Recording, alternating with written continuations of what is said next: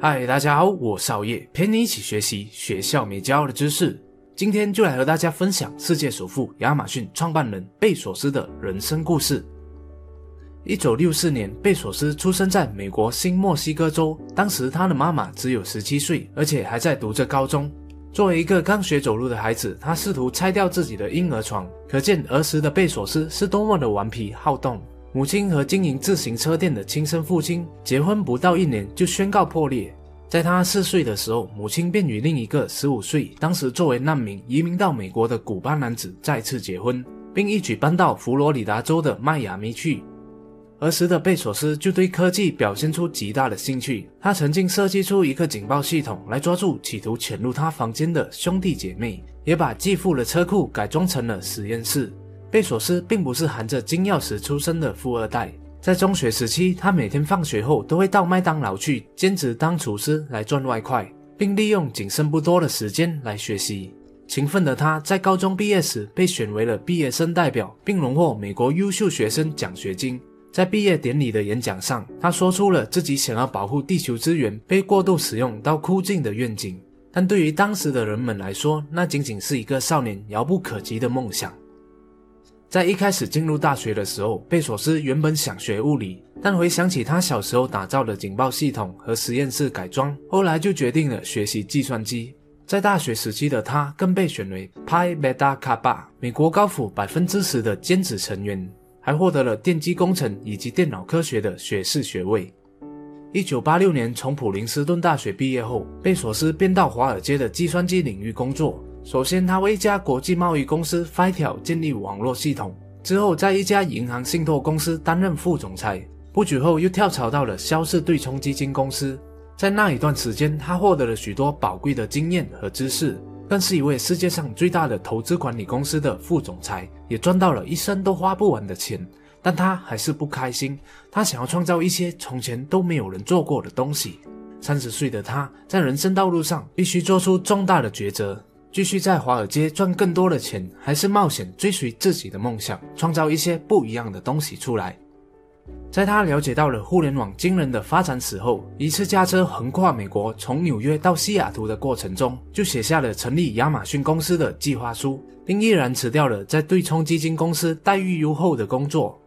在他辞职后，便开始寻找投资人，展开了六十场的融资会议，其中对象就包括了自己的父母、亲戚朋友和潜在投资者，并警告他们，他的生意模式有百分之七十的几率会是失败的，因为结合互联网和零售的想法是从来没有人做过的。最后，他成功说服了二十个人，并筹到了一百万美元的创业资金。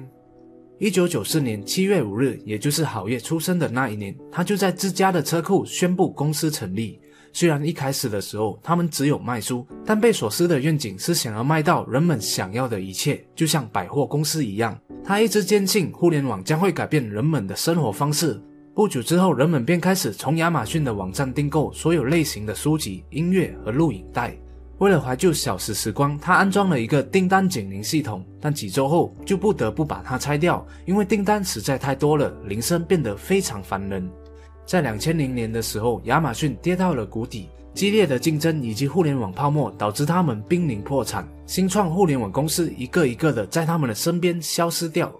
但幸运的是，在互联网泡沫爆发的前几周，他们就从银行手中借到了二十亿美元，得以渡过难关。而亚马逊的原则是顾客至上，保持创新以及要有耐心。对贝索斯来说，创新不仅仅是电子商务，更意味着承认自己的不完美。这一个理念会帮助亚马逊解决每一次的错误。最初一家不起眼的网络书店，现在已变成了网络百货帝国。就像它的 logo 所示，从 A 到 Z，任何你想要买的东西都可以在上面找得到。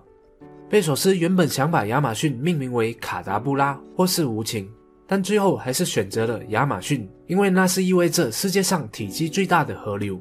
在亚马逊成功上市后，和埃隆·马克思一样，想起小时候的梦想。贝索斯便悄悄创立了蓝色起源，一家在两千零年所创立的人类太空飞行公司。二零一五年的时候，蓝色起源进行了第一次飞入太空测试，并计划在二零一九年到二零二一年期间实现商务飞行。他的愿景是一个人人都可以穿越宇宙的世界，就像现在可以乘搭飞机到世界各地一样。虽然这一个愿景看起来多么遥不可及，但不久之前，你购买书籍唯一的选择，不就是要走入一家书店吗？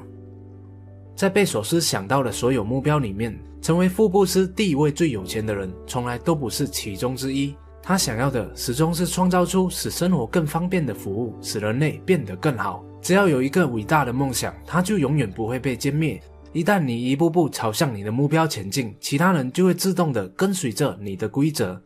他说：“你会为了成就所带来的骄傲和喜悦所吸引，但你不能依靠在自己的成就太久，不然的话，生活就会停滞不前。所以你必须努力争取更多的目标以及更多的成就。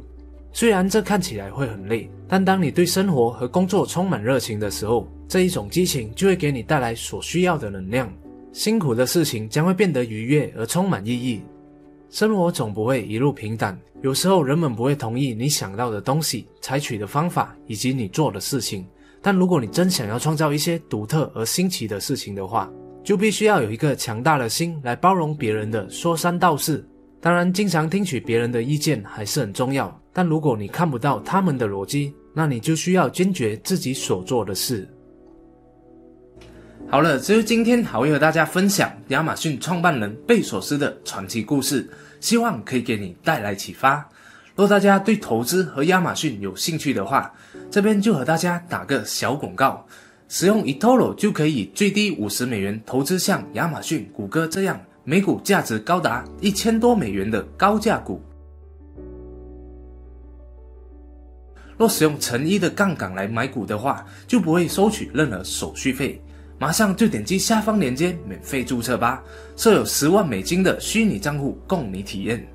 去年十二月的时候，我也小小投入了一笔在亚马逊的股票上，资金也涨了百分之十左右。